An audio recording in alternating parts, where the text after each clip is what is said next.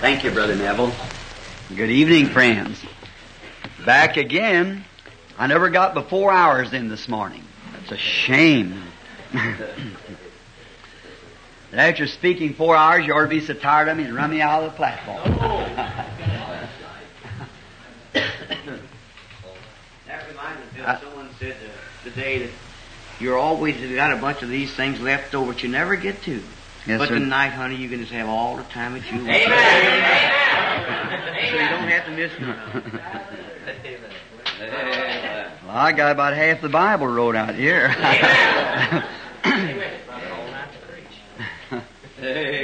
we got several precious brothers here. We want to hear them. How many enjoyed the service this morning? Of the- Amen. Actually, four hours. I don't know what that tape went to. My sister called me up after the service, and she said it must not have been to nobody else. That it must have been just to me. And I said to her husband, Junior, said, "What'd you think?" Oh, he said, "I heard Brother Branham do better than that." She said, "Then I was sure it all come to me." She said, Amen. I believe she's back there. I would tell it on her, but I'll just let it go. Dolores, where you at? She isn't here. Well, I'll tell it then. She said, I've been guilty of using just a little bit of, uh, you know, makeup, cutting just a little bit. So I- that's over. she realized she wasn't dead yet, you see. Amen. You gotta die. So, um, title it the message of for the New Year's. May the Lord grant His blessings.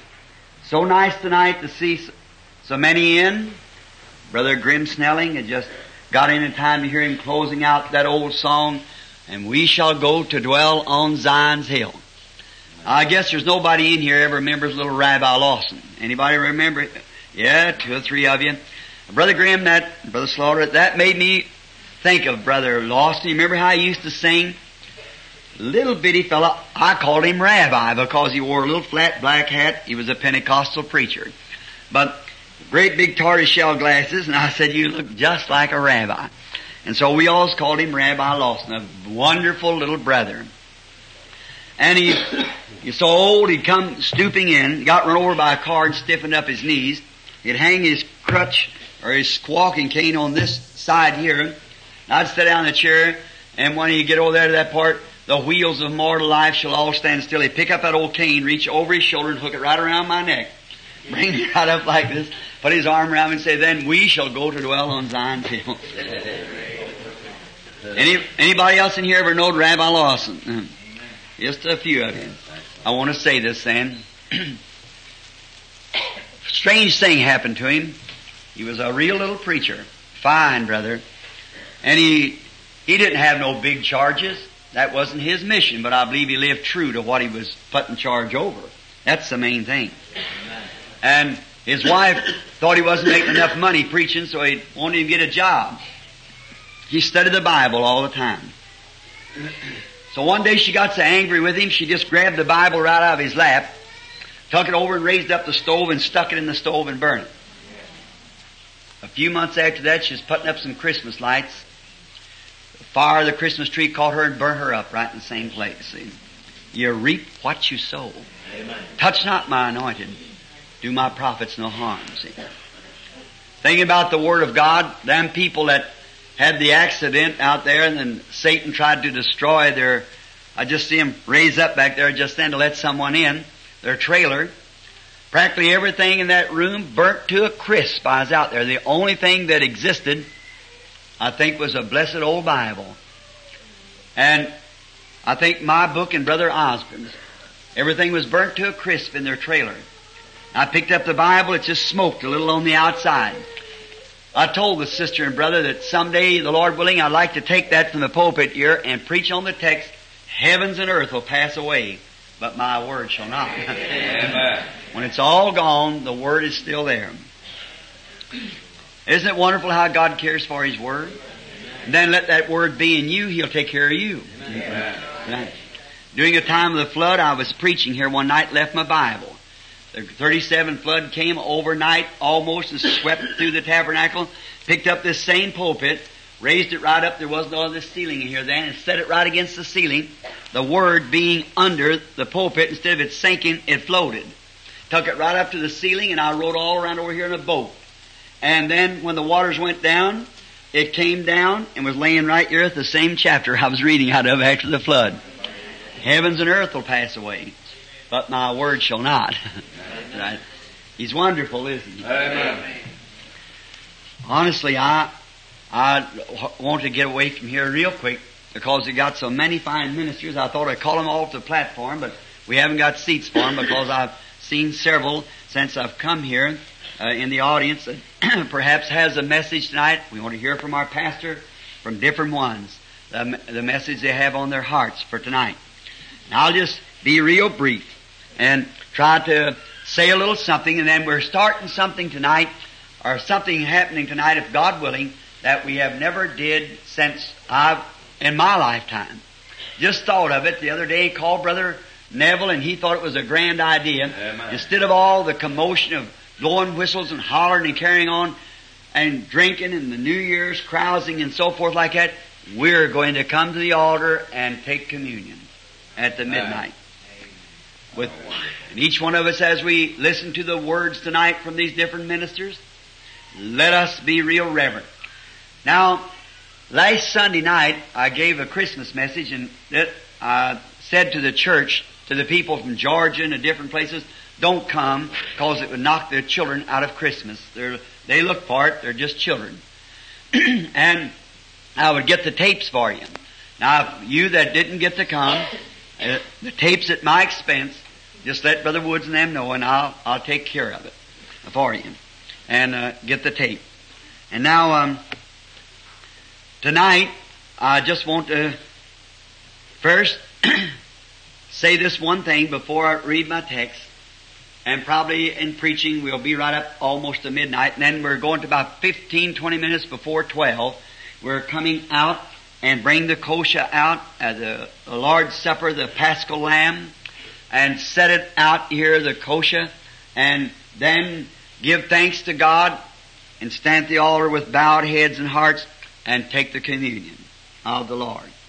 Now I think the room is full of recorders in there and so forth. I don't know whether we're, well I say they'll be out by that time so we won't have to admit feet washing too. And tomorrow is Monday and some of the people from out of town have plenty of time to go home and trusting that God will bless you now. And this will probably be the last time I'll get to be with you until I come back from out west. I'm going out to Arizona perhaps going to Louisiana first, then on to Arizona and uh, California. And then as soon as I uh, get back, I hope to be with you again. Until that time, pray. I never made any itinerary. I believe I see Brother Borders tonight in the meeting. I called attention for him this morning, and um, he keeps a record. And he presented a book to me the other day of all kinds of invitations. But somehow during this time, the Holy Spirit said to me, Go one place, and when you're finished there, I'll tell you where to go from there. See, just lead right on like that. What to do next? So we must be pretty close to the line when he starts doing that. See, just know wherever somebody is calling and waiting. Not for New Year's resolution, because we don't make them, don't do no good, you break them. I see my daddy throw that plug of tobacco away every New Year's night to watch where he threw it so he could get it the next day. And that's about the way it goes. Let's not make resolutions. Let's ask for mercy and grace. Ask for God's mercy. And if I don't get a chance anymore to the giving of the communion, probably in a hurry at that time, I, this is one thing I desire to do. One of my desires is to see a church without spot or without wrinkle. That the Holy Spirit Brother Graham, this has been the longing of my heart to see a church that's so filled with God until sin can't abide in it anywhere. The Spirit of God calling it right out, wherever it is. I want to see that. And one thing that I desire, the one great vision from the Lord that I've always desired to have from the Lord, He gave it to me the other morning, about 10 o'clock in the morning, and that satisfied my desire. For years and years since I've been a minister, I've longed to see that. And it finally come to pass. Amen. And I'm very grateful to God. I haven't said nothing about it, just got it wrote down. And I know it's just exactly what I've been asking for all the time. And now, I pray and trust to God. And tonight, anew, I dedicate my life to Him or His pulpit. That one great desire in my life is to be more humble before God and before His people. Knowing that that's one of my major mistakes is having to deal with the public in such a way it's took a lot out of me that used to be there. I trust that God will restore again that joy that I once had. Not as I lost my joy, no, but I mean I want more of it. More, more humility to serve the Lord. Amen. This coming year, I promise God if He'll let me live and give me health and strength, I will try to be a servant to God and a brother to man with all my heart. God bless you now. Let us bow our heads just a moment.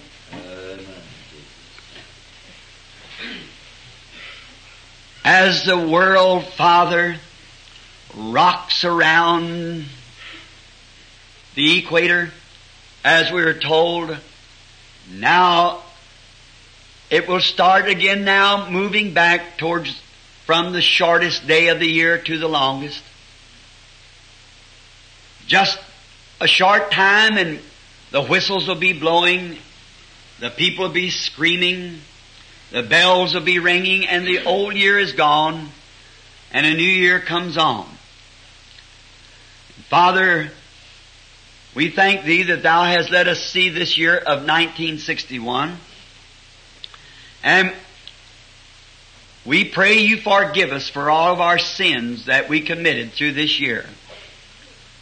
And if there has been one thing that we have did that has been good, Thy name be praised. For it was not us, the unworthy, but it was Thee, the Holy Spirit, that finally pushed its way into our life over our rebellion condition and did something that magnified God. We're grateful that He did it.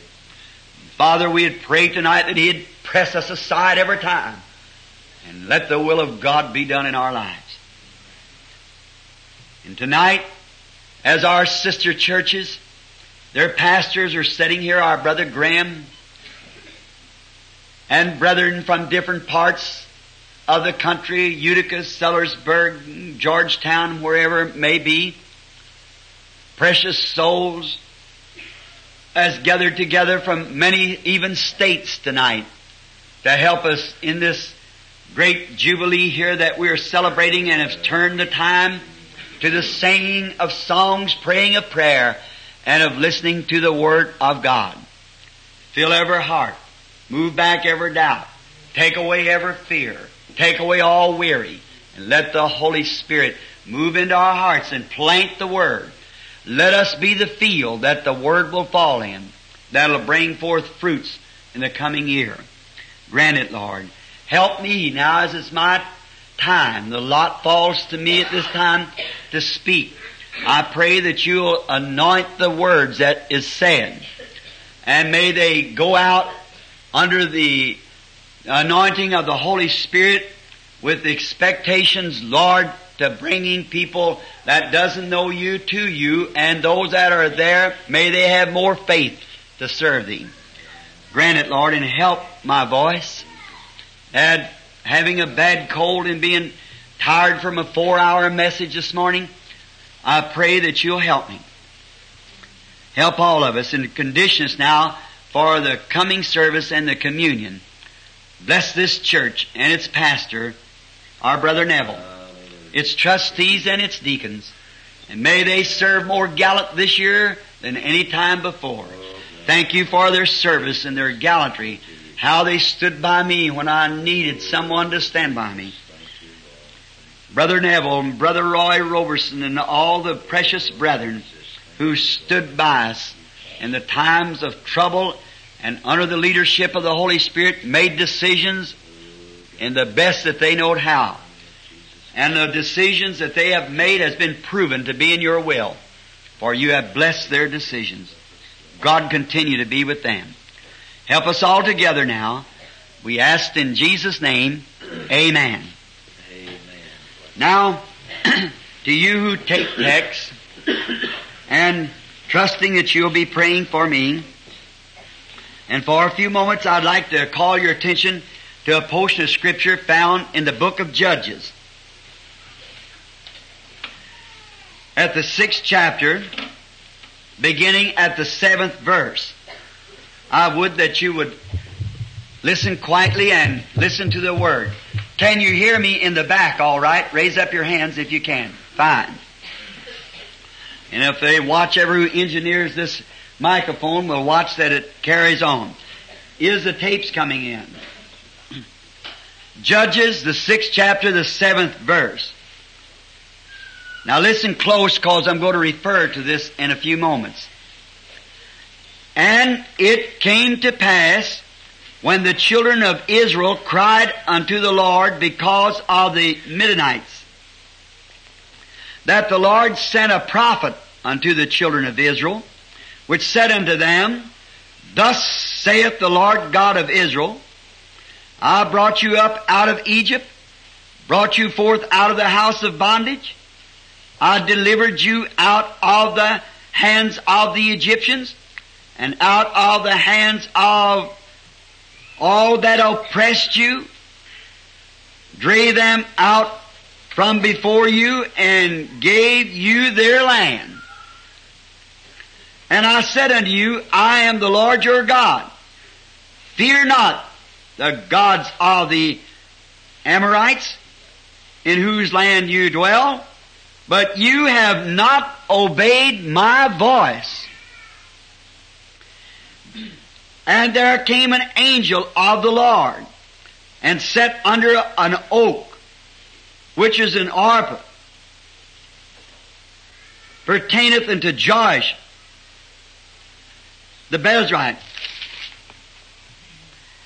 And his son Gideon threshed wheat by the winepress to hide it from the Midianite.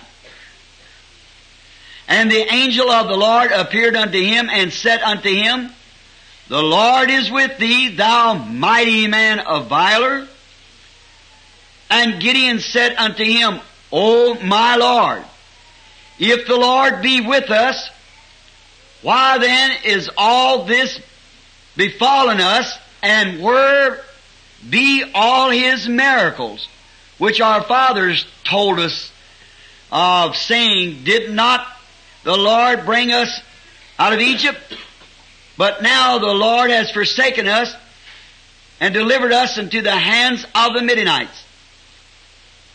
And the Lord looked upon him and said, Go in this thy might, and thou shalt save Israel from the hands of the Midianites.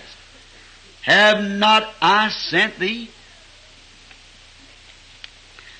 If it be so pleasing to God, I wish to take a text there upon, I believe the, about the 14th verse, where it said, if God be with us, then where is all the miracles? Now, we are all acquainted with the judges of Israel and how that they had done the Israelites, the Philistines, the Midianites, the Amorites, and all the different ones had come in like locusts and just eat up what they had and take it out and go on. But did you notice they could not do that until Israel first fell away from God? Amen. The devil can't set a foot on you to hurt you until first you get away from God. You must first remember that. Check when anything happens. See if you're in the faith or not. See that if you're right up to place with God, then remember the devil can do you no harm.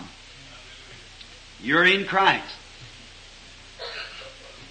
And this place here, we had just left the, a few years before this had been the prophetess Deborah and Barak, and how that she had prophesied and told them what to do, and it was just exactly right. Barak, the great warrior, and how that they made a song of the triumph over the enemy. But as soon as they got out of the twist, right straight back into the rut they went again. If that isn't the picture of the church today. Just as soon as it gets out of one twist, right into another and it goes. But time had come for action. And it's the same now. The time has come for action.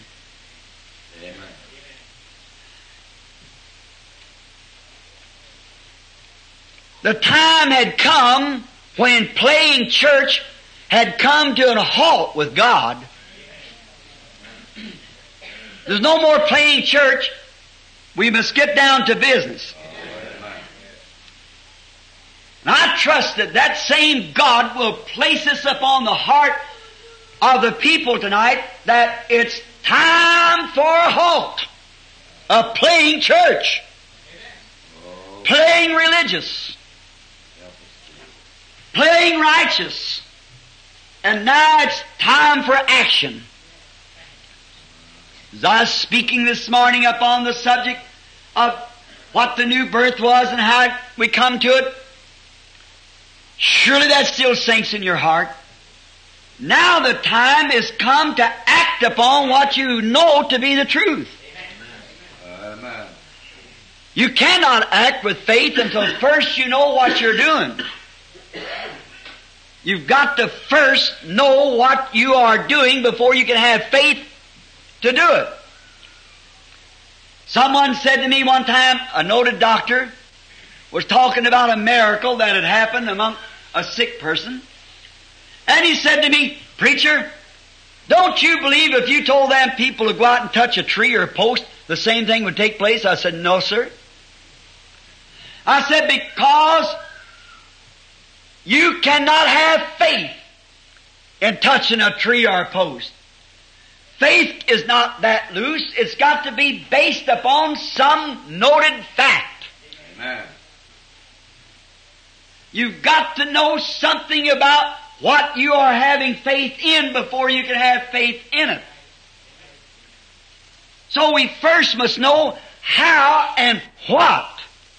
What God's desire is, what God's plan is, and how to approach God by that plan, and then we can walk up boldly to the throne of grace and plead what the plan is promised us.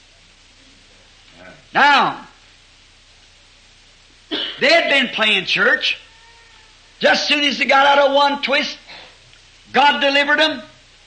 Then instead of really going on and serving God, seeing His mighty hand, they twisted right back out into the things of the world again.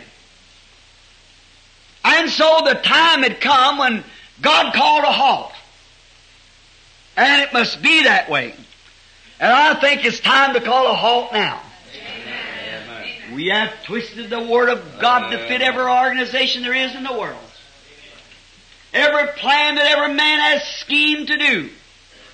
We twisted a word to make it this way, and twisted a word to make it that way, and twisted it some other way to make it to fit a plan. But the time has come to halt. Stop your playing church. The time has come when people says, if you can just get enough spirit to dance in the spirit, if you can get enough to see lights before your eyes, or a sensation to run down your back, or some quiver, some shake, some emotion, you got it. You've got something. But I wouldn't say just what you had, till I seen what kind of fruit it growed. As we went through it this morning, you can't expect a baby to be born to man. It's got to grow to it. And we grow in Christ to the full stature. Something not somebody get converted tonight and tomorrow go to preach the gospel. We grow up into manhood, into the statue of Christ. Now, we find that when God's people gets in trouble, God always sends them a prophet with the true word to bring them out. It's never a time that God's people ever gets in trouble unless God sends them His Word, and His Word, as we had this morning, come to the prophets. Amen. And how you test it is to find out whether it is according to the Word. If it's according to the Word, then God's Word becomes alive. Now, many might say, this is the prophet of our church. This is the prophet of our church. And two of them contrary one to the other. Something's got to be wrong. We all must speak the same thing. Then we must speak not contrary, but exactly with this word. That's how a true prophet is tested. Whether he's got the word. The Bible said if their testimony is not according to the law and prophets, there's no light in them. Amen. It's got to be according to the Word. And God always, in every case, sends the people a true servant, a true prophet that'll bring the true Word of God, and the Word of God is what delivers the people. Always. Now, if we'd go back and read the seventh to the tenth verse, we find out in there, in this uh, seventh to the tenth verse, that Israel had turned away from God and had gone back into the world again, and there came out of nowhere, don't even give his name. I don't guess the prophet was interested in his name. He was interested in one thing. God had anointed him. Amen. He didn't make any difference whether he was classed uh, one of the denominations or something else, whether he was a bishop or an archbishop. The only thing that he was interested in was that message on his heart. And he called the people back to repentance and an understanding that their God was a God of might and a God of deliverance. God of miracles that snatched them out of the hands of the Egyptians, Amen. opened up the Red Sea and fed them in the wilderness. And a God of might who could take the land from someone else and give it to them. Amen. Praise God. As a true prophet. He was anointed. And he was the voice of God to them people. He spoke that it must be so. Because they were in trouble. These Midianites and Amorites and so forth had all come over and eat up all their land and so the enemy had challenged and he must be met. Amen. Their armies couldn't do it. And their priests couldn't do it. And their churches couldn't do it. So it took the Word of God to meet his challenge. Hallelujah. The enemy speaks today. The enemy tries to say that the days of miracles is past. That there is no such a thing as the baptism of the Holy Spirit. This is only emotion. It's only a workup. So the enemy has challenged. And his challenge must be met. The only way we can meet the challenge of the day, when the denominations call the people away and, and put them in this organization, that organization, let them, women cut their hair and wear makeup and men of all kinds of lives live as trustees and deacons and pastors in the church, because they got some PhD or LLD is a requirement. Jesus never did require a man to have that. Jesus' requirement was wait in the city of Jerusalem until you're endued with power from on high. Then you are a witness to me. Yes. That meets his challenge. That met the enemy's challenge. That met it in that day. It'll meet it in this day. Now, I want you to notice, in 7 to 10, we see the prophet coming. From 1 to 7, we see the people falling away. And from 7 to 10, we see the prophet coming and giving the people the remedy. Notice, we don't know where he come from. It never said there was a man of a Pharisee who had been a priest for a while, had never give his backgrounds. Them prophets, they rise up from nowhere. Look at Elijah. Elijah was the last and the sixth of the great prophets, of the mighty prophets. What we know about his background is nothing. We don't know what school he went to. We don't know what kind of a family he was out of. The only thing we know that God was with him. Amen. And he come forth and he left just about as mysterious as he come forth. He come out of the wilderness from nowhere Amen. and went back in the wilderness and caught up in a chariot of wind and took up into the heavens of fire. He come mysteriously and he left mysteriously. He had no theological backgrounds. We don't know where he come from, who his father was, who his mother was, who his brothers and sisters was. The only thing we know, he was a man of God. God taken him out of nowhere and used him and tuck him back into somewhere Amen. in his presence. He was a man of God. And here comes a prophet out for that hour Amen. and gave him the word of the Lord. Remember, he never gave him some man-made theology. He said, I am the Lord. Glory. Brought you out of Egypt. Show my mighty hand. Show my power. I'd imagine Gideon was sitting out there listening at him. I am the God that did these things. And I've done all this for you, and yet you've not obeyed my commandments. And all this you have not done it. Now I want you to notice another thing that might encourage you. Immediately after that prophet's message, the Lord appeared on the scene. Uh, Amen. Amen.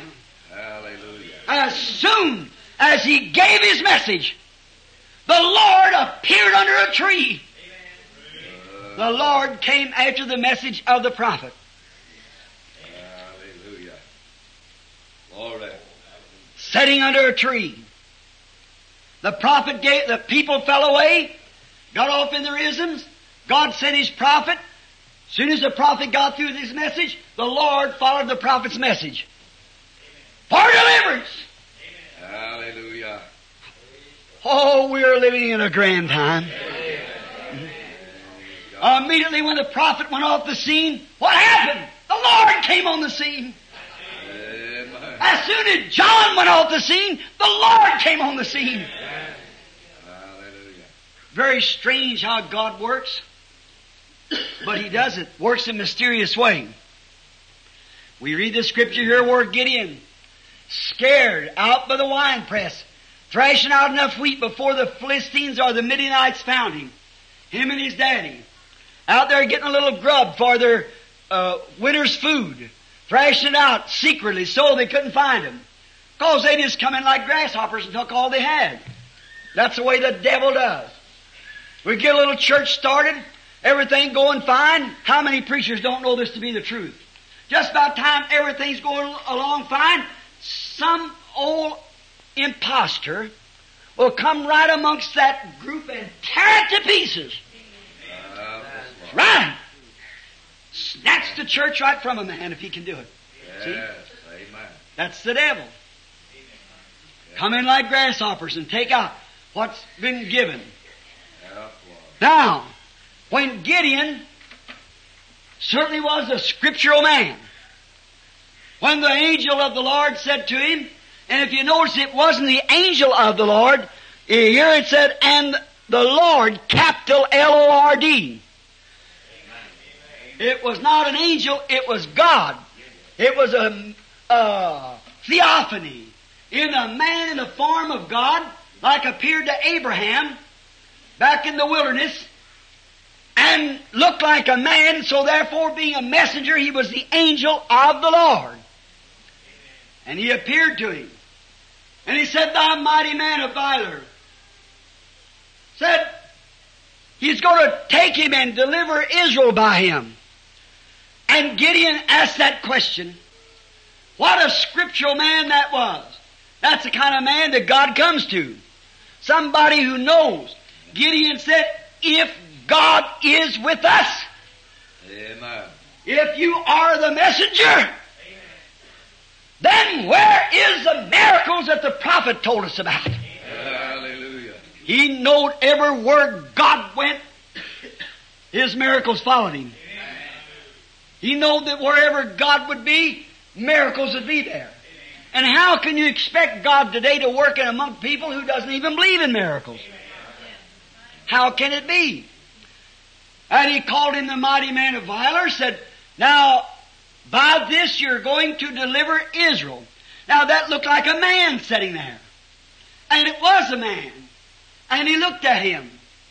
And he said, Nay, my Lord, if God is with us, then why is all this trouble upon us? And where is the miracles that we're told about? Where is the things that God used to do? Now there's a good way to trust whether the messenger's right or not. If he has a form of godliness, he will deny that power to do those miracles. If he's a messenger from God, he'll not only speak of it, but he'll have it to produce it and to show that the God that he talks about is with him and in him. He said, if God was for us, where is all of his mighty miracles?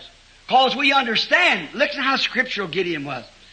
In other words, he said, if we understand that God is a great God of mighty workings, Amen. He's a great God of miracles. And if He is for us, and if He is with us, and He's the same yesterday, today, and forever, where can I see His miracles? Where can I see this God in action? Where's He at? If He's for us. The mighty man of valor could refer back to the old word and know it's right because he knows this, that God is a supernatural being. And wherever a supernatural being is, he'll do supernatural signs because the supernatural is in him. You just can't get out of it. How can you stand in the face of wind without having wind blowing? How can you get in water without being wet? Water's wet. That's a chemical of it. It's wet. And when you get in water, you're going to get wet. Right? And when you get in the presence of God, the supernatural, there's going to be supernatural signs and supernatural workings of a supernatural God. Therefore, he said, where is the working? Where is the miracles? If God be with us. Glory. Glory. Hallelujah. That's it. Hallelujah. Praise our God. See, Hallelujah. where God is, miracles are. Where God is, the sign of God is there. And Gideon, very scriptural, said, where is these things? In other words, like this. I am a man maybe of 50 years old, he'd say. And I've heard him talk about a God that worked miracles. And I've went to church and I've believed the priests and I believe the prophets. And I believe the written word, all the scrolls. And I read in the scrolls where God, when He come among His people, something taking place. Amen. And Gideon didn't know but what there was a man sitting there under this oak tree. Amen. That's all he knowed. He was a man. He said, now, if God is with us, where is His miracles at? We want to see them. How scriptural that is. For where the supernatural is, God and His sign would be with Him. Where God is, the sign of God is with God. We know that. If He's in His people, they will do His signs. Just exactly. That was the question that Gideon had. Eh, Where is God? If there is a God, if there is God with us, then let me see where His sign is. We told that He does perform them. And if this great task lays before me, maybe the old man standing there and he looked like an old man. The Bible said he had a staff in his hand. Read on the sixth chapter when you go home or tomorrow sometime. He had a staff in his hand. An old man looked like sitting under a tree. And he called him the mighty man of valor, and he said that God was going to do this thing. And he said, God is with you. He said, then where is his miracles? If the supernatural God is here, where is the supernatural works of God? That could be easily said tonight amongst our churches. Where is that God that once lived? Did he die? Yes. Is he gone? Is he pursuing? Is he off on a trip? No, sir. He's the same yesterday, today, and forever. And if we say we are of God, then let's see where God is. Let's see the signs of God. If this tabernacle stands for God, let's see God moving among them. Amen. Let's see souls being born in the kingdom. Amen. Let's see lives be straightened up. Let's see the sick and the blind, the deaf. Let's see His mighty works being performed. God in our midst. If God be for us, where's His miracles at? He asks the question. Now, if God is with His people and in His people, He cannot, that person cannot help but do the same thing that God did. Because it's not the person anymore, it's God in the man. Amen. If that man sins, then God's not in there. Amen. If he loves the world, then God's not in there. And we know that God has no dealings with sin. Now, I'll give you scripture for this just in a moment. Jesus, when he was on earth, he was asked the same question. They wanted to know, you being a man and make yourself God. When he healed a man with a palsy, he said, thy sins be forgiven thee. He said, now wait a minute. You being a man and forgive sins? He said that you might know that the Son of Man has power on earth to forgive sins. Or to heal, which is easier. Take up your bed and walk or, or say thy sins be forgiven you. And then he spoke to the man and he got up and walked away. And the Pharisees questioned him. And Jesus said, if you don't believe me, believe the signs that I do. Amen. See, they were told that there'd be a prophet like Moses raised up. And he would be the Messiah. And he said, if I do not do the works of my Father, then don't believe me. I'm wrong. But if I do the works of my Father and you don't believe me, then believe the works. What does the works do? They tell you who I am. They testify of me. They're my witness. Amen. Not my credentials that I belong to the Presbyterian Church or the Pentecostal. I can show my fellowship card. But the works that I do, the signs of God, signs of the Messiah, they're the one that testify of me. Jesus said in St. John 14, 12, if you just want to put the scripture down, St. John 14, 12, He that believeth on me, the works that I do, shall he do also. Amen. What is it, brother? If God be for us, where is His miracles? If God be in us, what's the matter with us then? God help us, Jesus. Something wrong somewhere. Yes. Jesus said, if you can't believe me what I say, watch what testifies for me. For they're the one that gives witness on me. The Lord your God said, there'll be a prophet rise up like Moses. And whosoever shall not hear this prophet will be cut off from amongst the people. The Messiah was to have a sign following him. And if that sign of the Messiah don't follow me, said Jesus, in so many words, then don't believe me. But if the Messiah sign testifies of me, then believe the sign. Because if you think I'm wrong, the sign is right. Because it's scriptural. Hallelujah. That's where Gideon wanted to get to. That's where Gideon was standing. Oh, if there be a God that's with us, we want to see the sign that He is a God. That He is the same God because He'll do the same signs. What did God do? Gideon said, wait, now I'll go get some, uh, an offering. And he went out and killed a cat or a lamb. And he boiled it. He brought bread. And he brought the lamb and set it down. The angel said, I'll wait here.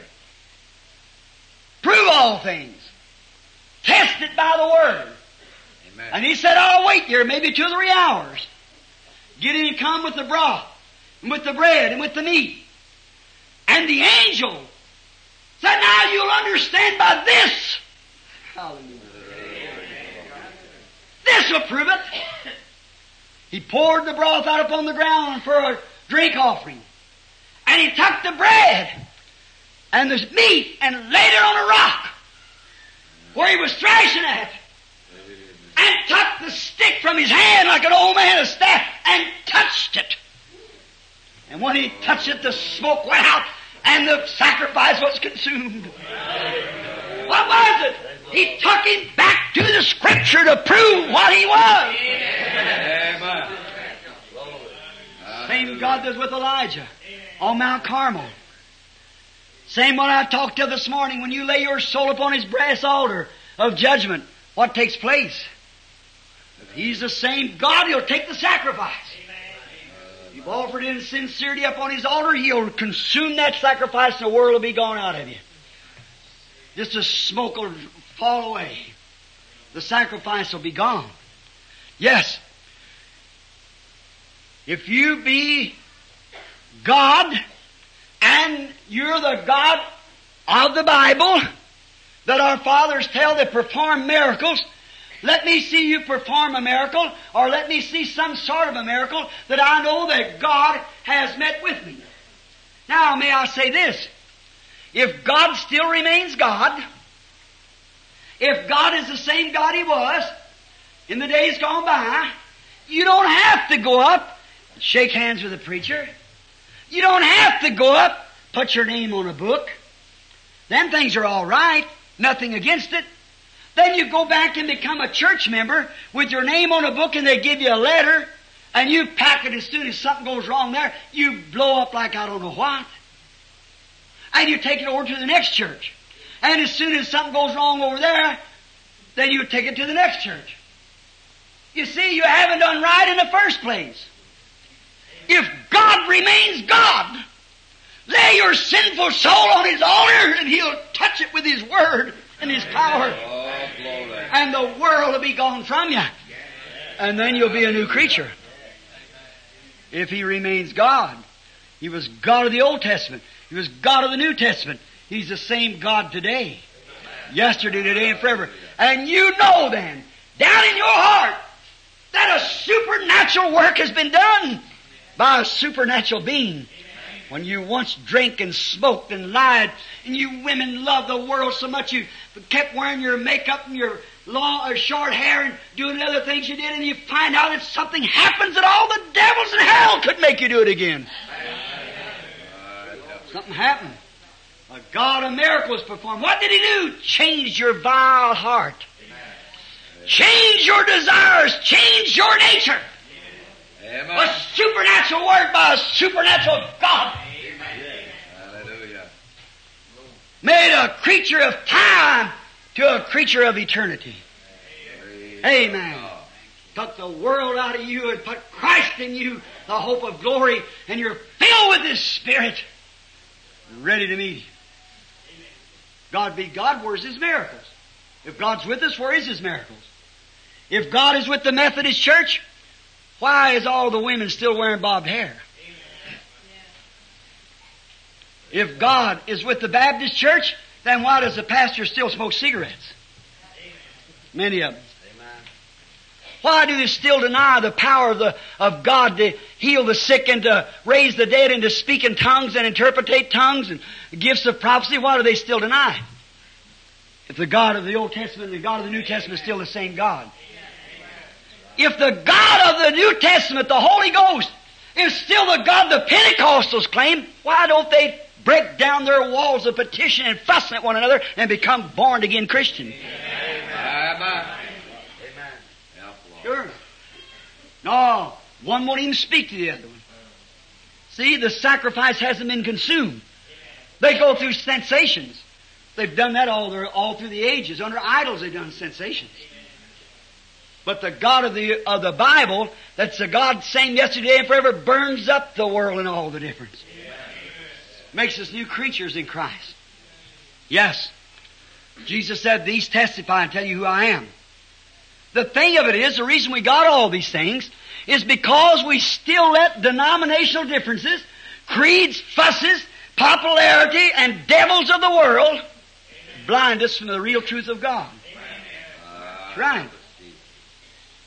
Many person has been deceived in receiving the Holy Ghost. As I said, they've got doctrines today like Elijah's garments and, and um, all these other things, manifested sons of God and all these different isms and so forth in the world today. People fall blindly on there and go through some kind of a sensation, raised back up with an arrogant spirit, indifferent, fussy, high-tempered. That's not the Spirit of God. Still continue right on out of order, don't know what church order is, don't know how to behave themselves in the house of God. No manners, no dis, no audacity at all. No, no feelings towards God. All they think about is my church. It shows they receive the church spirit and not the spirit of God because it knocks all that out of you. Amen. Burns it up. Sure. See, they say, where is he? That's we got a right to. But look, if the clouds are hanging over the sun, the sun is always shining. The only thing that keeps it from shining on you is clouds. And if you get rid of the clouds, the sun will be shining. Amen. Brother, get away from all of our sin and our doubts and our frustrations. The sun's been shining since the day of Pentecost. The Holy Ghost is just as great today as it ever was. But our denominations has smothered over the Word of God and saying it's for some other day. Oh, that'll divine healing will be in the millennium. Or divine healing was back there isn't pertaining to the day. How can He be the same yesterday, today, and forever and still divine healing gone? How can the power, how can the Bible set in order first apostles, prophets, teachers, evangelists, pastors for a vindications if the gospel still lives? God sends them right among us and we turn our back on it. God doesn't fail, it's the people's faith. Where is the miracles at among us? Where are they at? God was talking to this man, getting him ready to go out. Move the clouds out, the sun's always shining. That's right. When doubts are gone and things are made right, miracles will be there. Just as sure as the sun's there, the sun, by the command of God, shines every day. It's there because God commanded it there. And as long as there is day and night, the sun will hang there. Sure. Not all the time you see it. Because clouds has it covered up. Fog, clouds low or high, covers it up. But it's always there. See, and the only thing you want to do to see miracles, today, if you want to see the miracle of God, just move all your doubt away. Move all your creeds away. Move all your denominations away. And there the sun's automatically shining. It's a commandment of God. For it said He is the same yesterday, today, and forever. So as long as He's to be there forever, He's there. No question about it. He's there. Where is the miracles? What's hindering the miracles? God sent Christ. Christ is alive forevermore. Wherever two or three are gathered together in my name, I'll be in their midst. Amen. Amen. Lo, I am with you always, even to the end of the world. There he is. His promise. What's the matter then? We've let the clouds of doubt, greed, temper, selfishness, denominations, and other things break in on us. Help us. Break in and take us away from the Word. Say them as somewhere else. Denying Christ, denying the baptism of the, of the Lord, of the Holy Ghost, denying the Christian baptism of the name of Jesus Christ. Other things, all kinds of things that our creeds has broke us away from the Bible. But then, uh, isn't it a strange thing, a miracle, that in the face of all of it, Brother Wayne, in the face of all the denominations, in the face of all the critics, the Bible still remains the same. How did it ever weather the storm? God is determined to judge every man by the Bible. And the Bible is the Word, and the Word is Christ. Everyone. Every man will be judged by that. Take the clouds away, then what happens? The sun's right there. The only thing you have to do, they say, not, oh, Jesus, come and heal me. Oh, Jesus, give me the Holy Ghost. Just take the clouds away. He's already there. He come 1900 years ago. And He's still there. And He'll always be there. I'm alive forevermore. The same yesterday, today, and forever. That's right. Now, Gideon and those people there, before they could see or could uh, ever go see these miracles of God, there was a condition that had to be met. To meet, to see the power of miracles. They had to believe. They also had to believe and obey the prophet's word to see the miracles of God. Amen. Now remember, before that they could see the miracles, they had to obey what the prophet said. Hallelujah. And before we can see the miracles of God, we've got to obey what the prophet said. Hallelujah. The Bible is the prophet to us.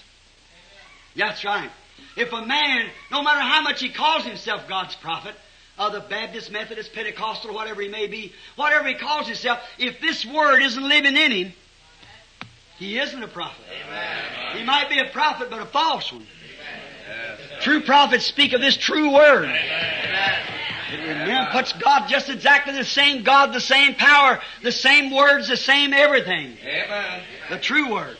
Now, they had to believe. They had to believe the prophet's word and obey it before they could see God's miracles. And today, you can't go here under false makeup, saying that Jesus is not the same yesterday and forever. The days of miracles is past, and there is no such a thing as the baptism of the Holy Ghost, and expect to see God's miracles. You've got to obey it. And when you obey it, God takes care of the rest. If you could brush all the clouds back, the sun's already there. Amen. It just hangs there. The sun doesn't move, we're told. The sun remains in the same place. And Christ remains. That's right. We move away from Him, but He remains. That's right. The only thing you have to do is turn yourself back around and face Him once. And you see what takes place. Face Christ. Not face the church. Not face the creed. Not face the titles. Face the Christ. Amen. Not face the seminary. Face the Word. Christ is the Word. Sure it is. That's exactly. Obey the Word. To us, they had to obey the Word. And to us, we've got to obey the Word. If you'd like to know that, I've got a scripture wrote here. It said, if ye abide in me and my words in you, that's what you will. Hey? What was it? If God's Word is in us and abides in there, it just speaks for itself. Ask what you will, and it'll be given to you. Now that's found in John 15, 7, if you want to mark it down. See, Jesus said, if ye abide in me, my words abide in you. Amen. Not today one thing, tomorrow, next day something else, and backsliding over here, and down here, and down there. It shows you never got nothing to begin with. Oh, you say, I spoke in tongues. Fine. But you still you never got nothing. You say, I danced in the Spirit. All right. But still, I don't know what kind of spirit you danced in. See? If you're one thing one day and the next week another thing else, the next little peckerwood comes along, pecks on a holler tree, you run after it, and the next one over here in mission trotting, don't know where you do belong. Then Christ don't abide in you. His words isn't there because it's stable. You never turn to darkness. As I preached the other day on a paradox, when Joshua stopped the sun, Becky back there said, Daddy, he couldn't stop the sun. Said the world would stop. he stopped the world. I said he stopped the sun. God don't make any mistakes in His Bible. Said, how could He stop the sun? The sun don't even run. The sun stands still. I said, but that, that missile out there wasn't what He's talking about. This sun that was traveling and making a light across the earth, that's the sun He stopped. I don't know what God did to bring it to pass, but He stopped the sun. The sun was going this way. The sun on the earth, the reflection of the sun. That missile out there, we couldn't see in a million miles of it, or millions of miles. But the reflection of the sun that was traveling across the earth from day to night, that's what Joshua commanded to stand still and is stopped. Amen. Amen. A paradox is something that's unbelievable yet true. So that's unbelievable yet true. How can God take a sinner, arrogant, hot-tempered, fussy man and make a saint of God out of him? How can He take a woman that's so low to the dogs, wouldn't even turn to her on the street, and make a saint of God out of her? I can't tell you. But He did it! It's a paradox. Sure is. All God's great works are paradox. If ye abide in me and my word in you, ask what you will, and it'll be done unto you. St. John 14. Or St. John 15. Pardon me. St. John 15, 7. All right, back to Genesis just for a moment. Noah had to meet the conditions. Noah had to believe God's word and act upon it before he could see God's miracle. That's right. Noah, the great prophet of Genesis, had to believe God's word and act upon it before he seen God's miracle. It had never rained, you know. Never had been no rain. And what do you think they tell us that that age was a greater age than we live in now? And science, we cannot build the pyramid again or the Sphinx. We do not have the ways of making a mummy. We can't make it petrify like that. We cannot put colored in cloth to last like they did back there. We don't even have those things. And that's something our modern science can't even find. But they had it. We don't have, we don't have engineers like they had. That great pyramid in Egypt is so perfect in the center of the earth, no matter where the sun is, there's never a shadow around it. We couldn't put up a structure like that. We don't know how to do it. Neither could we build a pyramid. And up in there, up around the capstones in there, laying almost a half a city block high in the air, there's stones that weighs billions of tons. Hundreds of tons, rather. Hanging up in there. All the machines we got in the world couldn't lift them up there. They tell me uh, it takes 16 flat cars to load the leg of the Sphinx on them. How did they get it in there? How did it happen? They were smart. Scientists. What do you think they said to a man, a fanatic, supposed to be a prophet, that said there's water coming out of the skies? I could hear them say, we take our instruments and shoot plumb into the stars. And there's not a drop of water between here and there. Where's it at? Noah could come back with this. God told me Amen. Hallelujah. it's going to rain. That's enough. That's settled. God said it was going to happen, so that's just what's going to happen. All right. I must hurry. Other brethren waiting. No, no. He said, it's going to rain. How do you know? It's the word of the Lord. It's thus saith the Lord. What are you going to do about it, Noah? Just walk around and preach about it? No, sir. I'm going to make ready for it. See? Amen. Oh, that would be a miracle. The days of miracles is past. Just hold on. You'll see it after a while. Yes, sir. What did he do? He built the ark before the rain fell. What was he doing? Acting on the promise. Amen. Amen. Hallelujah. Glory. I feel kind of Pentecostal right now. Feel religious. God. yes! Take God at His word. Act upon the promise regardless of what takes place. It's up to God to do the rest of it. You start knocking the clouds. Lay aside every weight that so easily besets you. Lay aside all your doubts, your fears, your denominations, your creeds, and anything is contrary to the Word. Amen. Jesus Christ is just the same yesterday, today, and forever. Hallelujah. Just lay your creeds aside, lay your denominations aside, lay all your doubts aside, all your frustrations aside, and just keep on. First thing you know, you'll, you'll move the last chunk, and he'll be standing there. You'll meet him.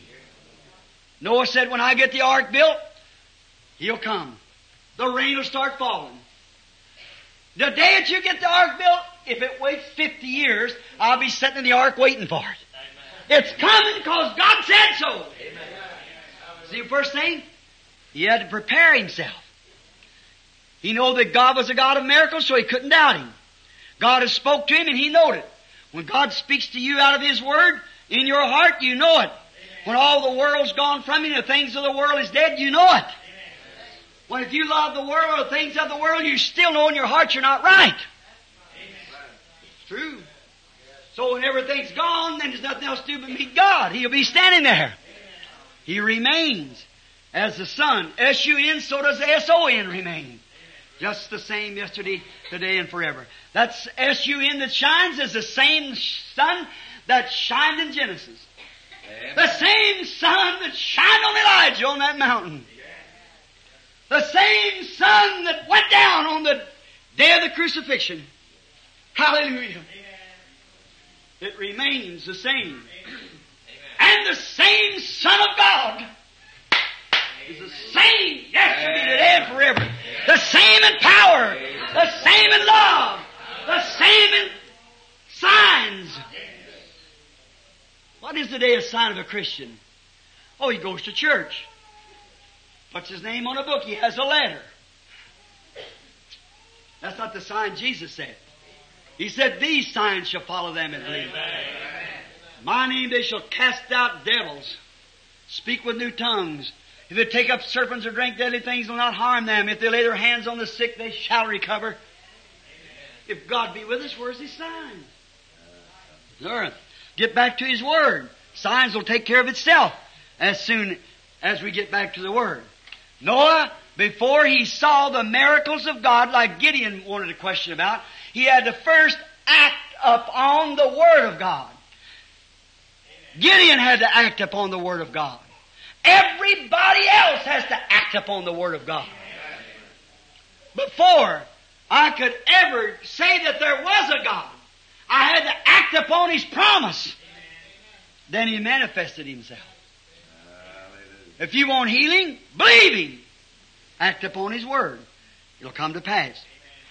Moses, before he ever could see God's miracles, he had to first act on God's Word. He knowed he had heard his mother say he was born in odd birth. He was hid in the bulrushes. She told him that God had called him and chose him. And he thought, well, me being a fine military man, I can just go out there and slay, slay this Egyptian and hide him in the dust and I can do whatever I want to. That's all it takes. But you see, that's what he was trying to do. That was his idea. He had never seen that God that performed the miracle to keep him through that time. But one day after he's 80 years old, he was herding sheep, going down a pasture, uh, uh, maybe a path where the sheep had been running. And the old herdsman going along there with a crooked stick in his hand, beating alongside the trail, maybe a little lame at 80 years old, whiskers hanging down to his waistline perhaps, gray as a sheep that he was herding. And he saw something. Oh God. It was mysterious to him. I hope I can show you something tonight. And we got a pool of water here ready.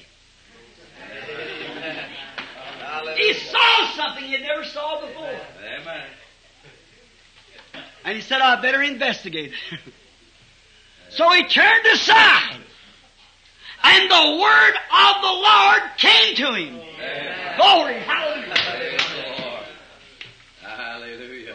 The word of the Lord came to him. Well, Now, before he could go, he had to act upon the word of the Lord. And remember, the word of the Lord always performs miracles. He said, Where will I know that you're with me and sent you? He said, What's in your hand? He said, A dry stick. Throw it on the ground.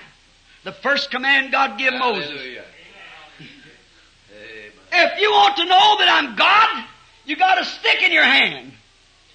Throw it on the ground. Gideon said, Where is the miracles of God? He said, Lay that bread on the altar. Amen. I'll show you who God is. And he touched it with his staff, and the smoke went up, and he was consumed. Moses said, Who will I say that sent me? How do I know that you're God? He said, What you got in your hand? I'm the creator of life. Amen. I'm the miracle working God. And before Moses could ever see the power of God that performed all the things, first he had to obey God. Yeah. He threw the stick on the ground and become a snake.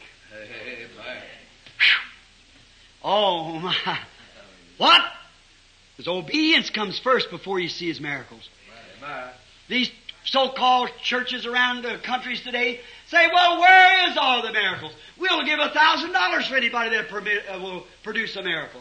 You poor, deliberated, backslidden, twice dead, plucked up by the roots. How are you ever going to see a miracle? Tell you, become one.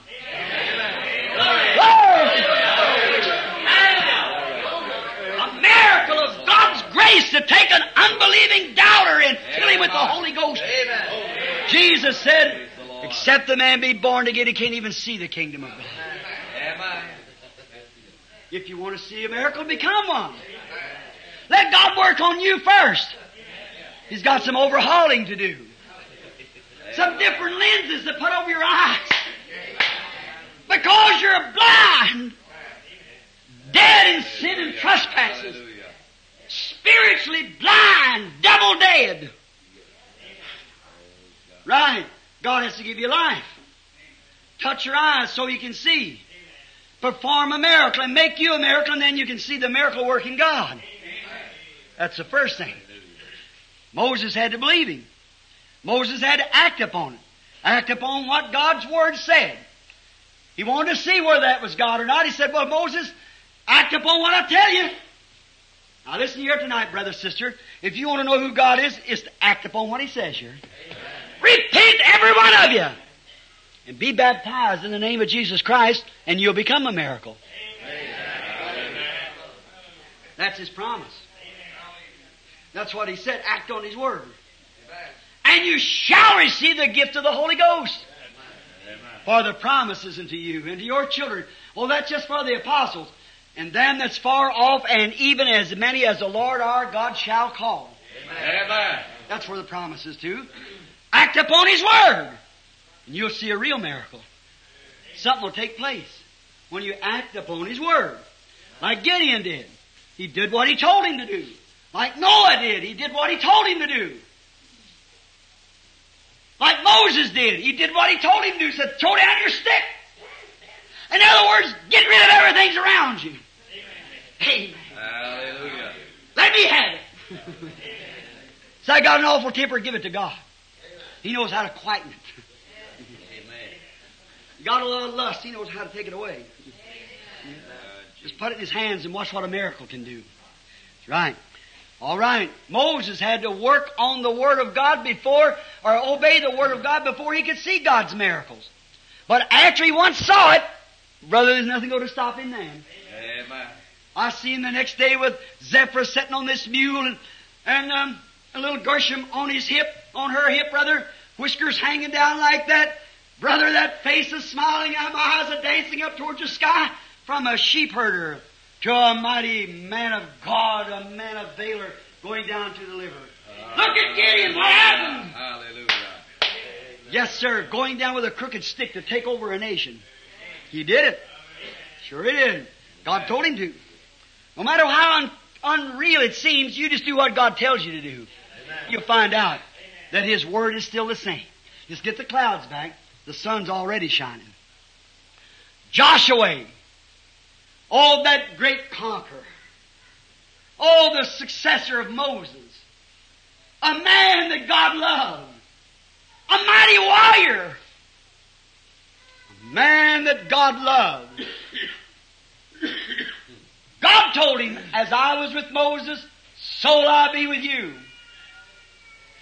But before the walls fell, Joshua marched according to the chief captain's orders around the wall 13 times. before the power of God ever struck the thing.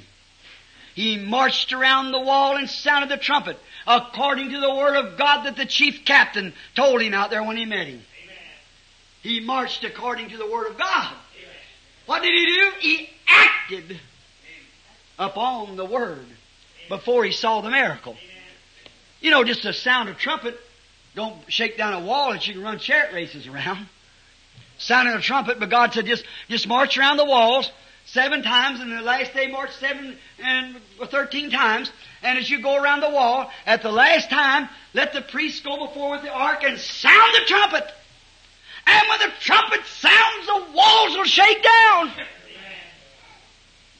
What did he do?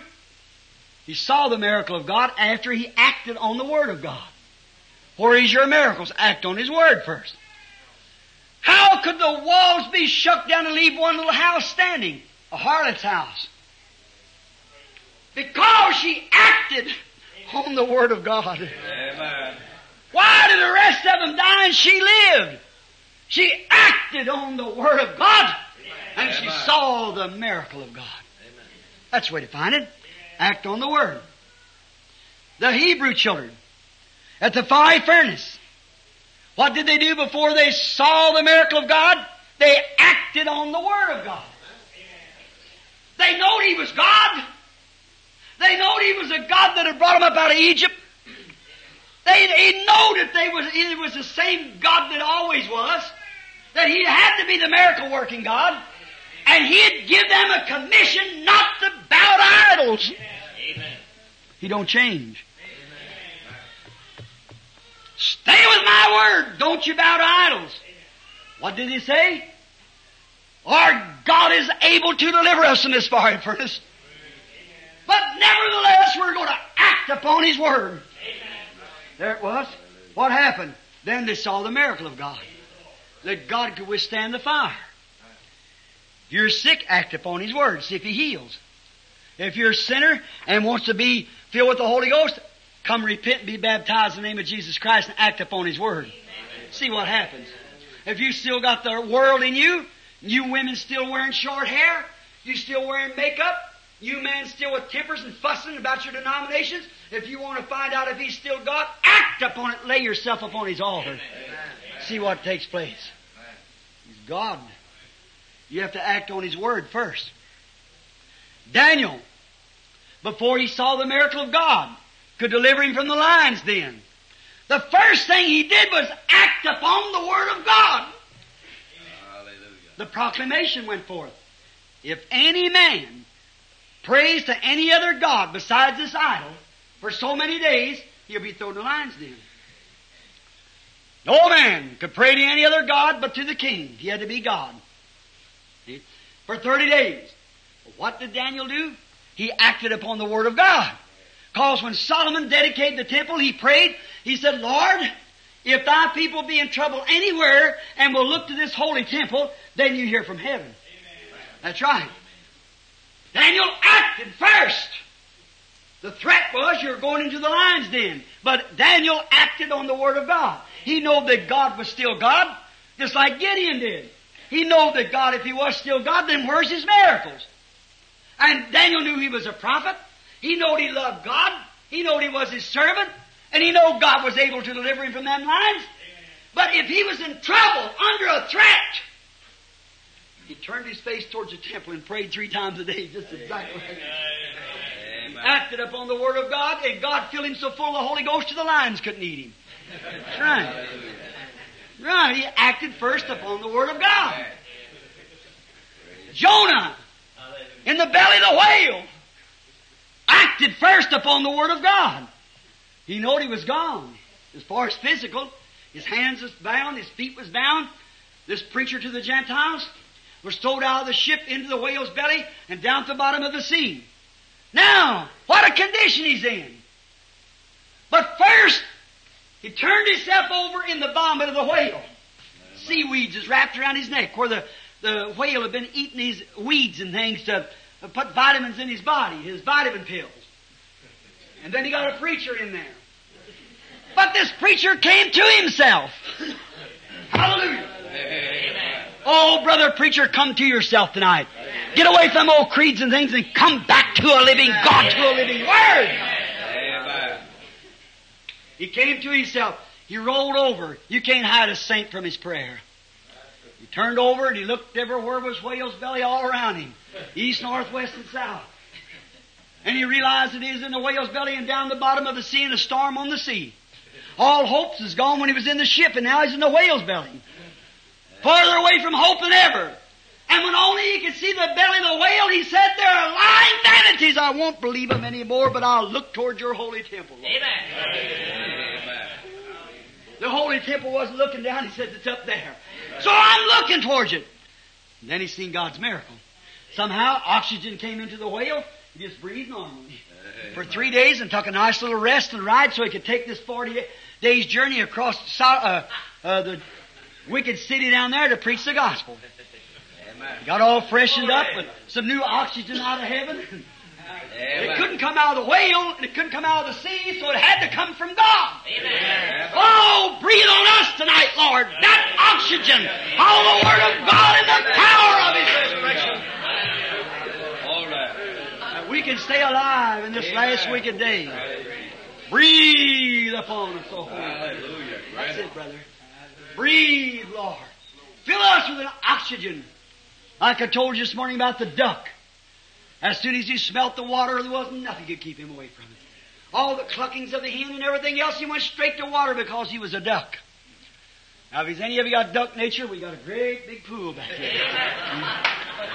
If you can smell, if you've got a whiff that God remains God, Amen. if you've got a whiff from heaven tonight, that God keeps His word and He's a miracle working God, and you haven't received the Holy Ghost yet, smell the water. That's the first thing He said, to do.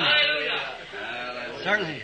Repent from the bottom of your heart and lay yourself as a sacrifice on the altar, and you'll be consumed of the world and born again of the Spirit and be baptized in the name of Jesus Christ. He'll fill you with the Holy Ghost. Amen. Go through the right process. Not come shake hands with the preacher and put your name on the book. But die! So dead that you don't know the world no more.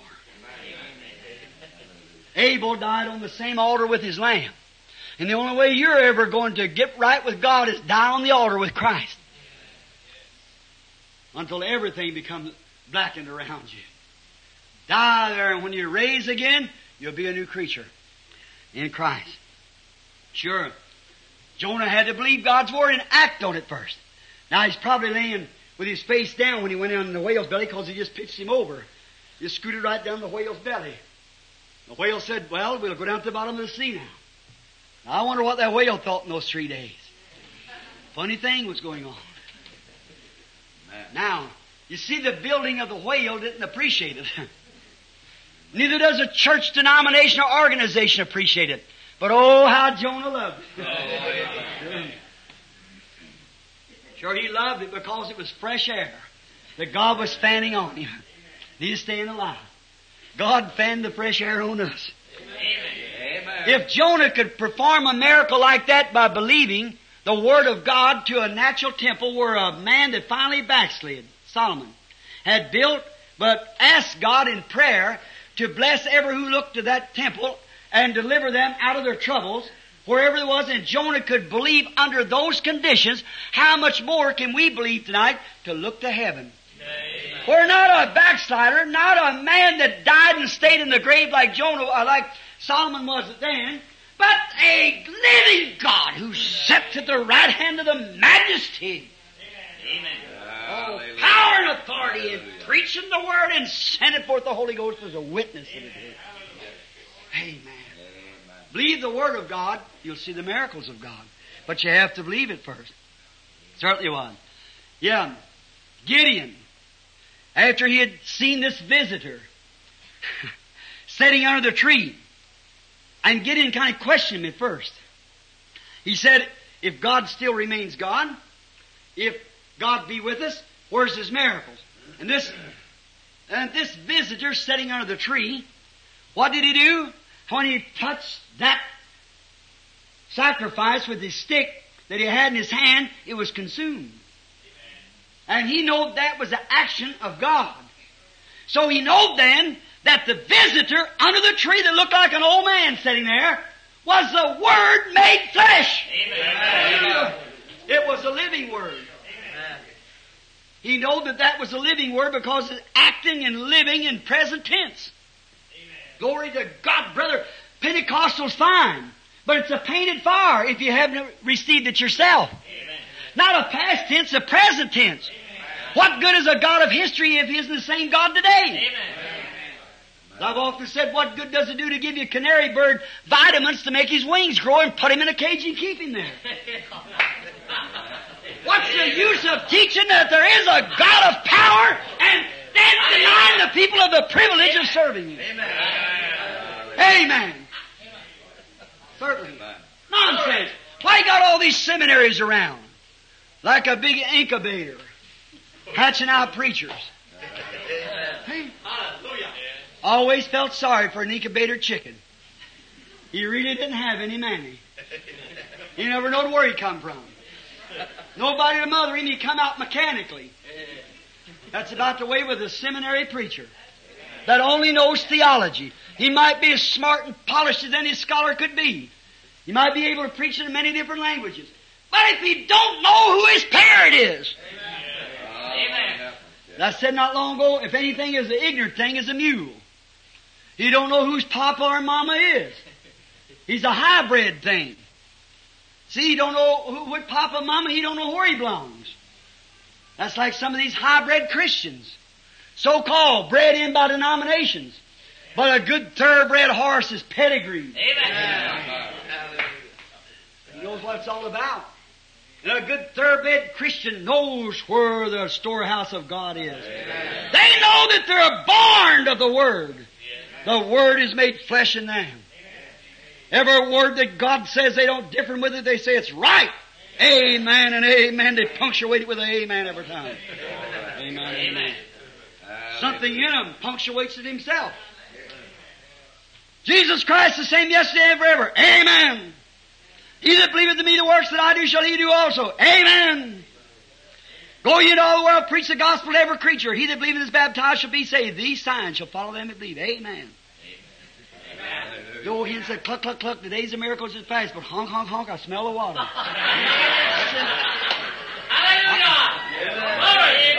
Right. Why, you're putting God to the test. See? That's it. God first. Act upon His Word and see if it's right. It's true. John the Baptist was following right along his line of duty.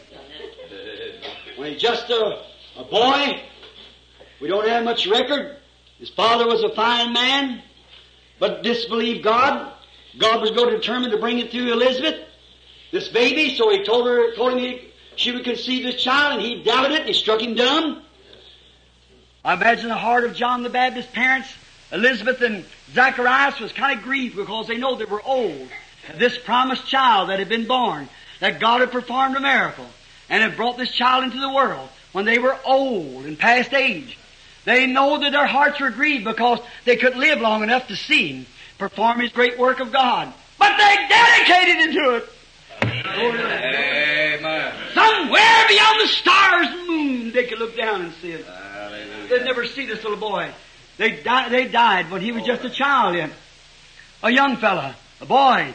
He left his home and went into the wilderness. There he was brought up under the power of God. God told him, you're the voice of one crying in the wilderness. I'm sending you forth. Go and cry! How John must have waited each day as you run the snakes and the rocks and kicking the stones. Oh, I can't wait! what are you waiting on, John? Just, I want to hear his commission. That's all. Get out of the way, snakes! They take for the rocks. That's the reason them Pharisees come out. He said, "Oh, you generation of vipers, take for the rocks." I say the same thing tonight. You generation of vipers, take for the water. you know what I'm talking about. These tapes. This is tape. Will go all over the world. Take for the water if you want to see God's miracles. John following right along. A fine looking fellow come up, he said, maybe that's him. You look, no, it's not him. No, God gave me a promise. John, you say the Messiah's alive today? Yes. Where is he at? Here on earth somewhere. I don't know where he is, but I'll know him when he comes. How do you know? God told me what to look for. How do you know you're going to get healed when you're prayed for? God told me what to look for. Amen. How do you know you're going to receive the Holy Ghost? I follow His Word. He told me what to look for. Amen. I know what's coming next. Hallelujah. You know what's coming next? If you'll obey God's Word, His promise comes next. He can't lie. He's God. What's next? John said, I'll see him when he comes. They said, oh, look at this fellow coming here. That, he's got a crown on his head. That must be the Messiah driving those horses. So that's not him. Walked right up to him and says, Now, Lord, where do you have your brother's wife? I know there's something wrong there. Walked up to him and told him that's Herod, you see. And oh, he made his wife so mad she hated him the longest she lived. John kept looking. He said, Oh, I'll know him when he comes. How do you know? God told me I'd see a sign. And it'd be the Messiah sign. I know the Messiah because the Messiah sign will be there. Amen. God knows His church. He said, These signs shall follow them. Not they'll belong to the Methodist, Baptist, or Pentecostals. But these signs shall follow them that believe. He knows believers. Sometime you say today, Are you a believer? Oh, I'm Methodist. Well, that shows you're not a believer then. I'm Pentecostal. That still shows you're not a believer. When you're a believer, you believe God. Everybody knows it. You're a seal by the kingdom of God, and a seal's on both sides of the page, both coming and going. You can tell him. All right, he said, I'll know him when he comes, because there'll be a sign. I'll see the Messiah sign. And one day he looked. Oh, brother. Why? He was looking for it. That's how he recognized it. I hope that sinks in. Are you looking for it? Are you watching for something to take place? They know the scriptures. Now all them priests standing around there was five times smarter John. We don't have record where he went to school one day. But there stood priests that their great, great, great, great grandfathers were priests. There stood man there that knowed every inch of that scroll. All the prophets and Genesis and all about it. But you see, John was looking for a sign. A Messiah. He knowed if that was God, there'd be something supernatural about it. That's right. So is it today. If you're a Christian, there's something supernatural struck you. If it didn't strike, you're deceived. You still live the same life you once lived, still love the same things you still loved at the first, you still love them, you're deceived. That's right. Not a son or daughter of God. Then we find out. John was standing there one day, and they say, uh, reading in the, uh, a little story of him, said that John was on one side of the river, he done backed him up on the other side. That's the way they do a servant of God. Back him out of every denomination, every organization, everything else. He didn't have a pulpit to stand in, but he was in mud up to his knees. He didn't have a tuxedo suit on, his collar turned around either. No, sir. He had a piece of sheepskin draped around him, probably uh, looked like a wild man. Standing out there. And then the priest said, Do you mean to tell me that there'll come a time when this great temple, our great organization will fall? He said, Sure it will. Amen. How do you know it? How do you read the scripture? There's coming a Messiah, and that Messiah will take away the daily sacrifice. Daniel said so. The prophet said so. Hallelujah. Amen. Oh, I feel more religious all the time. I gotta stop. Amen. How do you know it? The prophet said so. Amen. That's how Micah knew that he couldn't bless Ahab. Elijah done cursed him. Hallelujah. Amen. That's all. He had to stay with the Word. You want to see the works of God, you have to follow the Word of God. He knowed it couldn't happen. So what happened then?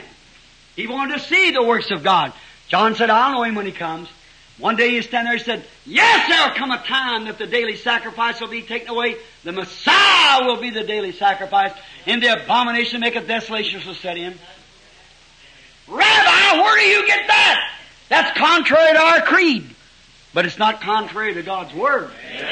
There's a prophet, because the Word of the Lord was with that prophet. That's right.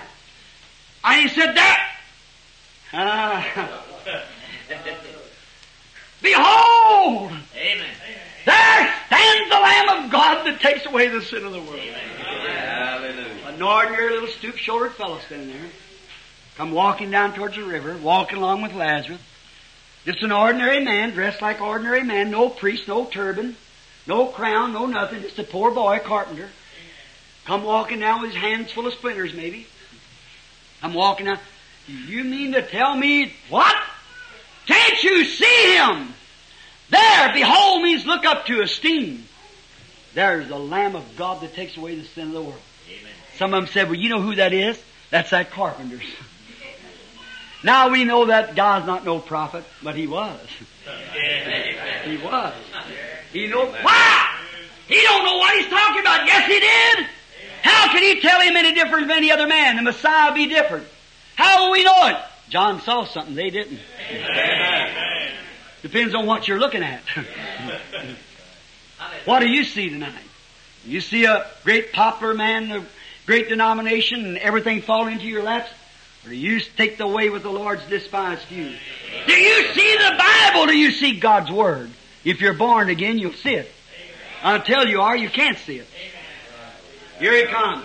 He said, He that told me in the wilderness. Oh, brother. He that told me to cry. I've been crying here for six months. Come up in the Eden, everywhere here, up and down this Jordan, wading this mud, fuss with you preachers, preachers. Kicking your denominations around. Stepping on your sore toes. But the thing is here, I see it. How do you know? The same one told me to be a voice crying in the wilderness. God had raised me up for that purpose. Said, upon whom I shall see the Spirit. John knew him. What did he do? He preached the Word first, obeyed the Word, and he saw the sign of God. And remember, it's not recorded that any other person standing there saw it. John saw it alone. Hallelujah. Depends on what you're looking for. Why? John was obeying the Word. Priest and them wasn't obeying the Word. John was obeying the Word, his commission. And he saw it. We'll hurry, quickly. Got to. Hallelujah. Martha, at the grave. She had met the Word of God. Amen. She believed it. Before she could see the miracle of God, she had to believe the Word of God and act upon it. She said, Lord, if you would have been here, my brother not died. He said, uh, Martha, I am the resurrection life. He that believeth in me, though he were dead, yet shall he live. And whosoever liveth and believeth in me shall never die. Believest thou this? She said, Yea, Lord. There you are, acting. I believe. What do you believe, Martha? That thou art the Christ. That was to come into the world. So where you buried? Got out at the grave and there I was standing there.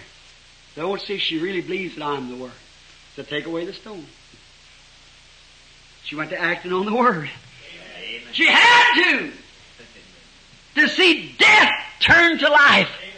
And the only way you'll ever be able to see death turn to life is take His Word and act upon it. If you're a sinner, take His Word and act upon it. Then you'll see the miracle of God. You become a miracle of God. If you're sick, take the Word of God. Doctor says you're going to die. Take the Word of God and act upon it. That'll bring new life. Oh my. Sorry to keep you so long. Just a couple more. Then I'll quit. See? Just a couple more. Honest, I will. I'm sorry to take my brother's time. See? This leaves him two hours from him. The woman at the well. She was a sinner. She had five husbands. She come out there one day to get some water. She started to draw the water and she heard a man say, Woman! Bring me drink! She looked around and she said, It's not customary for Jews to speak to Samaritans. I'm a woman of Samaria. And it's not customary. Why would you speak to me? He said, But if you know who you was talking to, you'd ask me for a drink.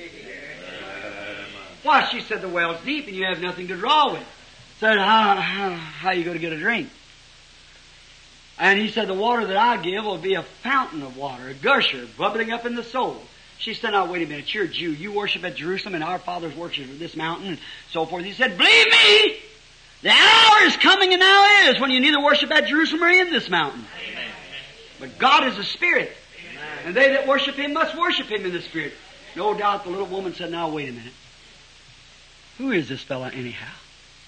He wanted to know who he was because she had to introduce him to the Samaritans. Who is he?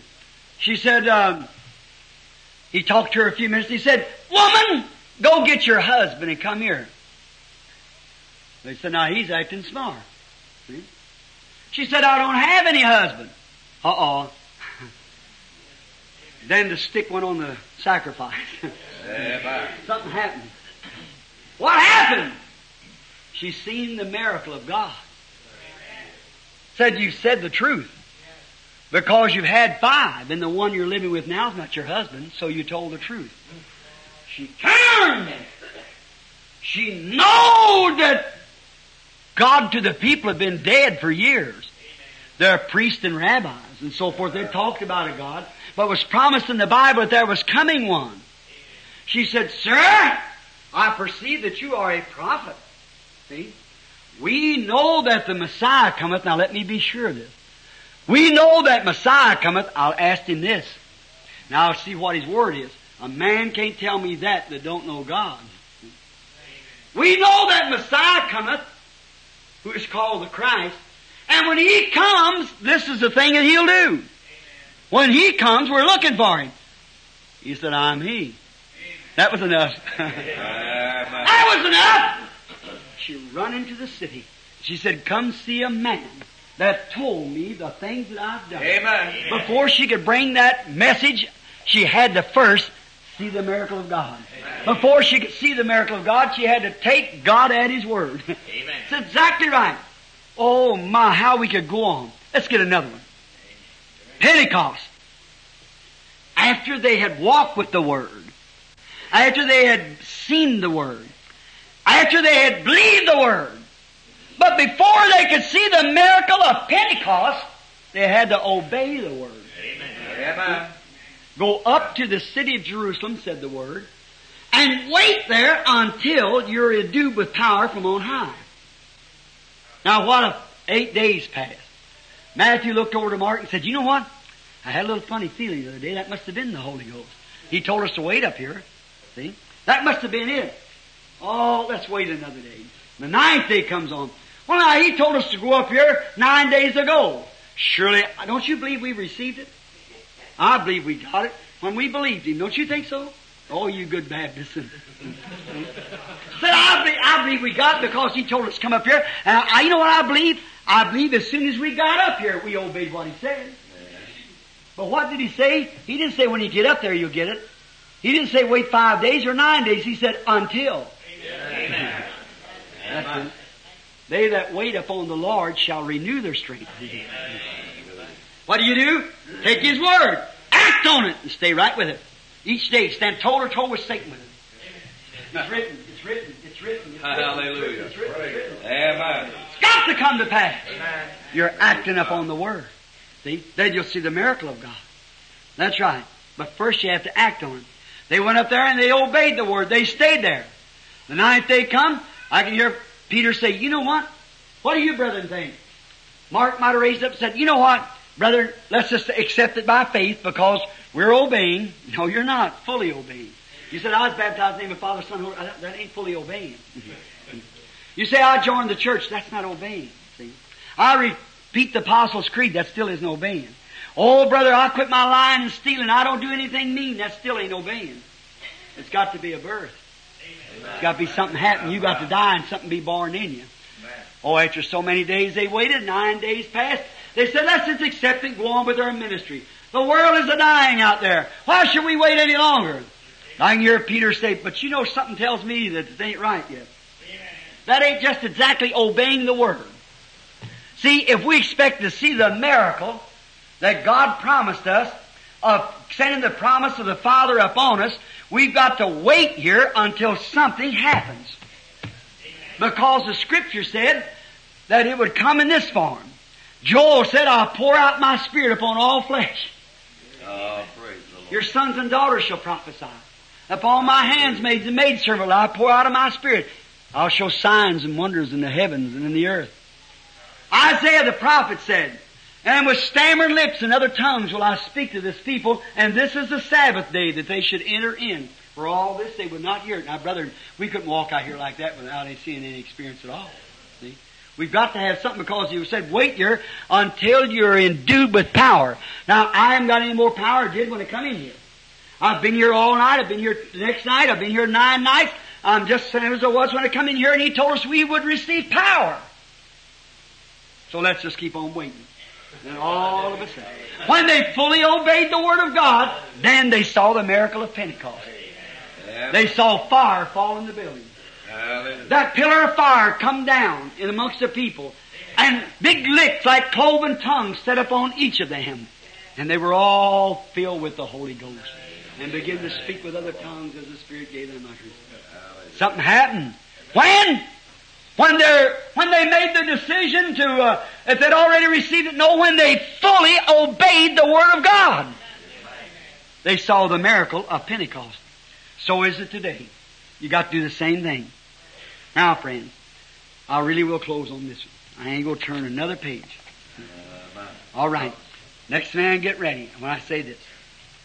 Now, although called everything that can be called bad, holy roller, Pentecostal, church breaker, hypocrite, Beelzebub, dreamer, everything that can be called, we're called. But what do we do? Call you what? Dreamer, Beelzebub, false prophet, Jesus only. Everything else that can be called, everything bad that can be called, but by believing the true Word of God, His true prophet of the Word, what do we do? We see the things that we see. Hallelujah. Oh, they'll come from the east and west. They'll come from the lands afar to feast with our King, to dine as His guest. How blessed these pilgrims are, beholding His hallowed face, aglow with love divine. Blessed partakers of His grace as great gems in His crown to shine.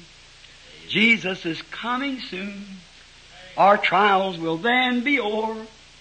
Oh, what if our Lord this moment should come for those who are free from sin? Oh, then would it bring you joy? Our sorrow and deep despair? When our Lord in glory comes, we'll meet Him up in the air. Why? We're acting upon His Word. Hallelujah. Amen. Call anything you want to. We see the sign of the Messiah in our midst. We see a pillar of fire. Amen. Can't deny it. Call us anything they want to. God's here. Hallelujah. Science has took the picture of it. Why? Obeying His Word. It's never been done in history. But yet the mechanical eye of the camera says it's Him. There's a light struck the lens. Hallelujah. Why? Taking God's Word first. Let the denominations kick you out if they want to. Let them all turn their back on you if you want to. But act upon the Word of God if you want to see the miracles of God. Hallelujah. Jesus promised, as it was in the days of Sodom, so shall it be in the coming of the Son of Man. That angel came down, God manifested in a human body, turned his back to the tent, and said to, not knowing who Abraham was, pretendingly, said, Abraham, not Abram, he just changed his name a couple days before that. Where is thy wife Sarah? Not S-A-R-I, S-A-R-A-H. Where is thy wife Sarah? Called him by his fatherly name and her by her prince's name. Oh, who was it? Abraham knows right then who that was. He said, she's in a tent behind you. He said, I'm going to visit you, Abraham. I. I'm going to visit you according to my promise that I gave you because you've waited now all these years. 25 years you've waited for it. You stayed right with the Word. Acting upon the Word.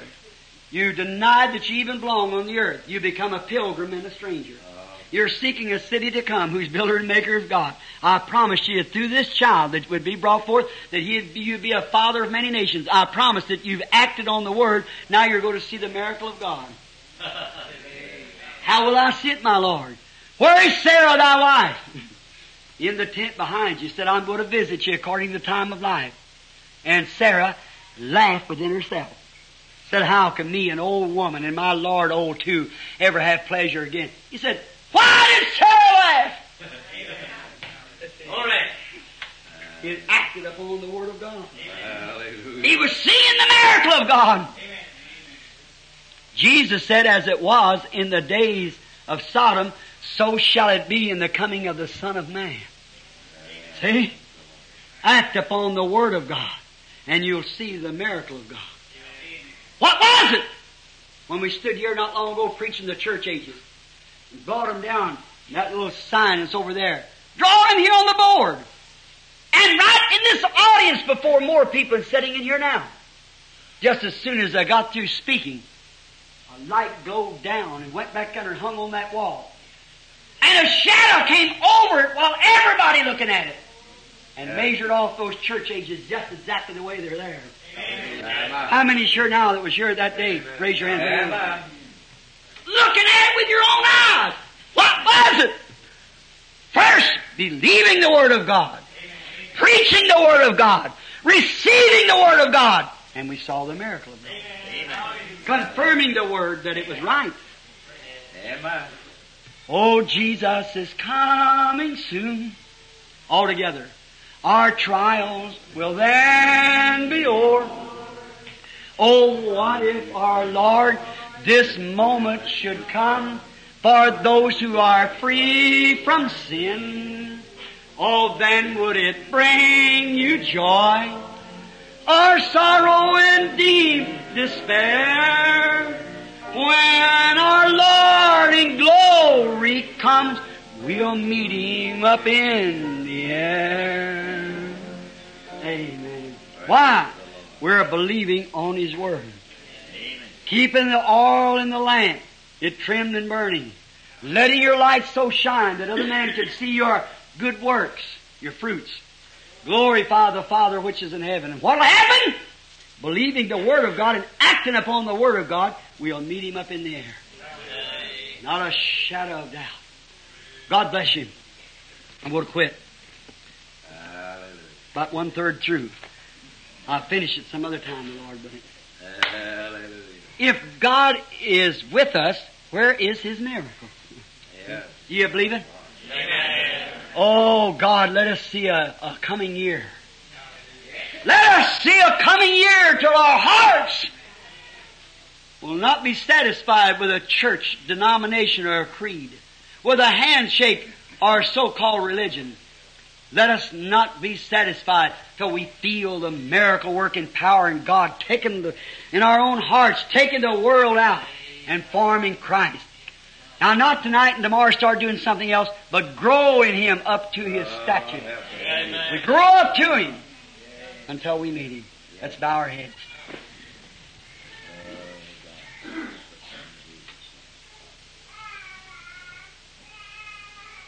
Room, room. Yes, there is room. There's room at the fountain for thee. A room, room. Yes, there is room. There's room at the fountain for me. Our Heavenly Father, with humbleness of soul and spirit, hoarse in my voice and these few cut up or broke up words, Lord, I pray that you'll take them and patch them together, not knowing how to do it, but just saying what come in my mind. Place it down in the heart of every person and let them see and believe it with the attitude that it was presented. And Father, it'll make reasonings for them. It'll bring Christ to them. Bless us tonight, Father. We wait acting upon the Word of God. Bless these brothers, Lord. Forgive me, Father, for taking some of their time. I pray that you'll anoint them with the Holy Ghost in such a way that the power of God will fall through the building here and sinners may come to the altar and, and weep their way to Calvary and the sick will be healed and great signs and wonders will be done and we'll see the miracle working power of the living God. We wait for that, Father. In Jesus' name, amen. Praise the Lord. You love Him? Amen. If God be with us, let's see His sign. Where is the sign of the Messiah? That's the same yesterday, today, and forever. If that Messiah is the same, He'll have the same sign. Yes. Where is He at? What organization does He belong to? What organization can we go join up with and find the Messiah, His sign? What house can we enter to find Him? Think of it. Sorry, Brother Neil.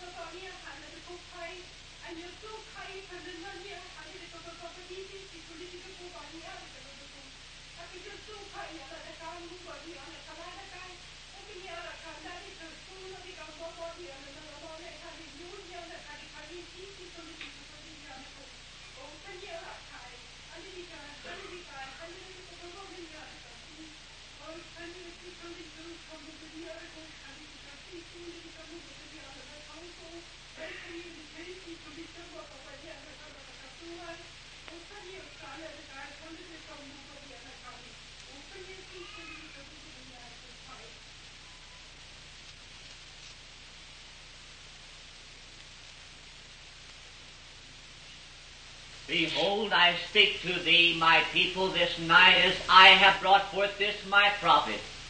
Yea, as he has stood in the midst of thee to exhort thee, yea, that thou should turn to me, the true and living God. For I say unto thee that I do now manifest my spirit in the midst of thee.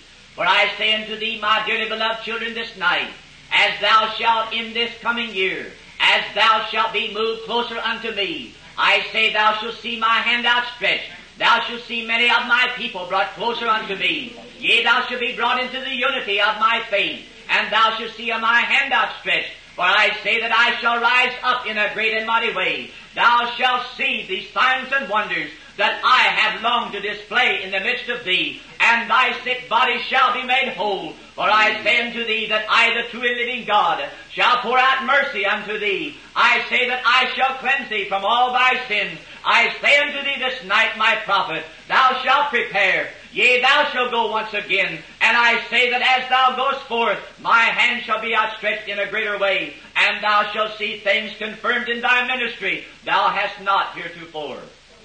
Saith the Lord. Hallelujah. Hallelujah.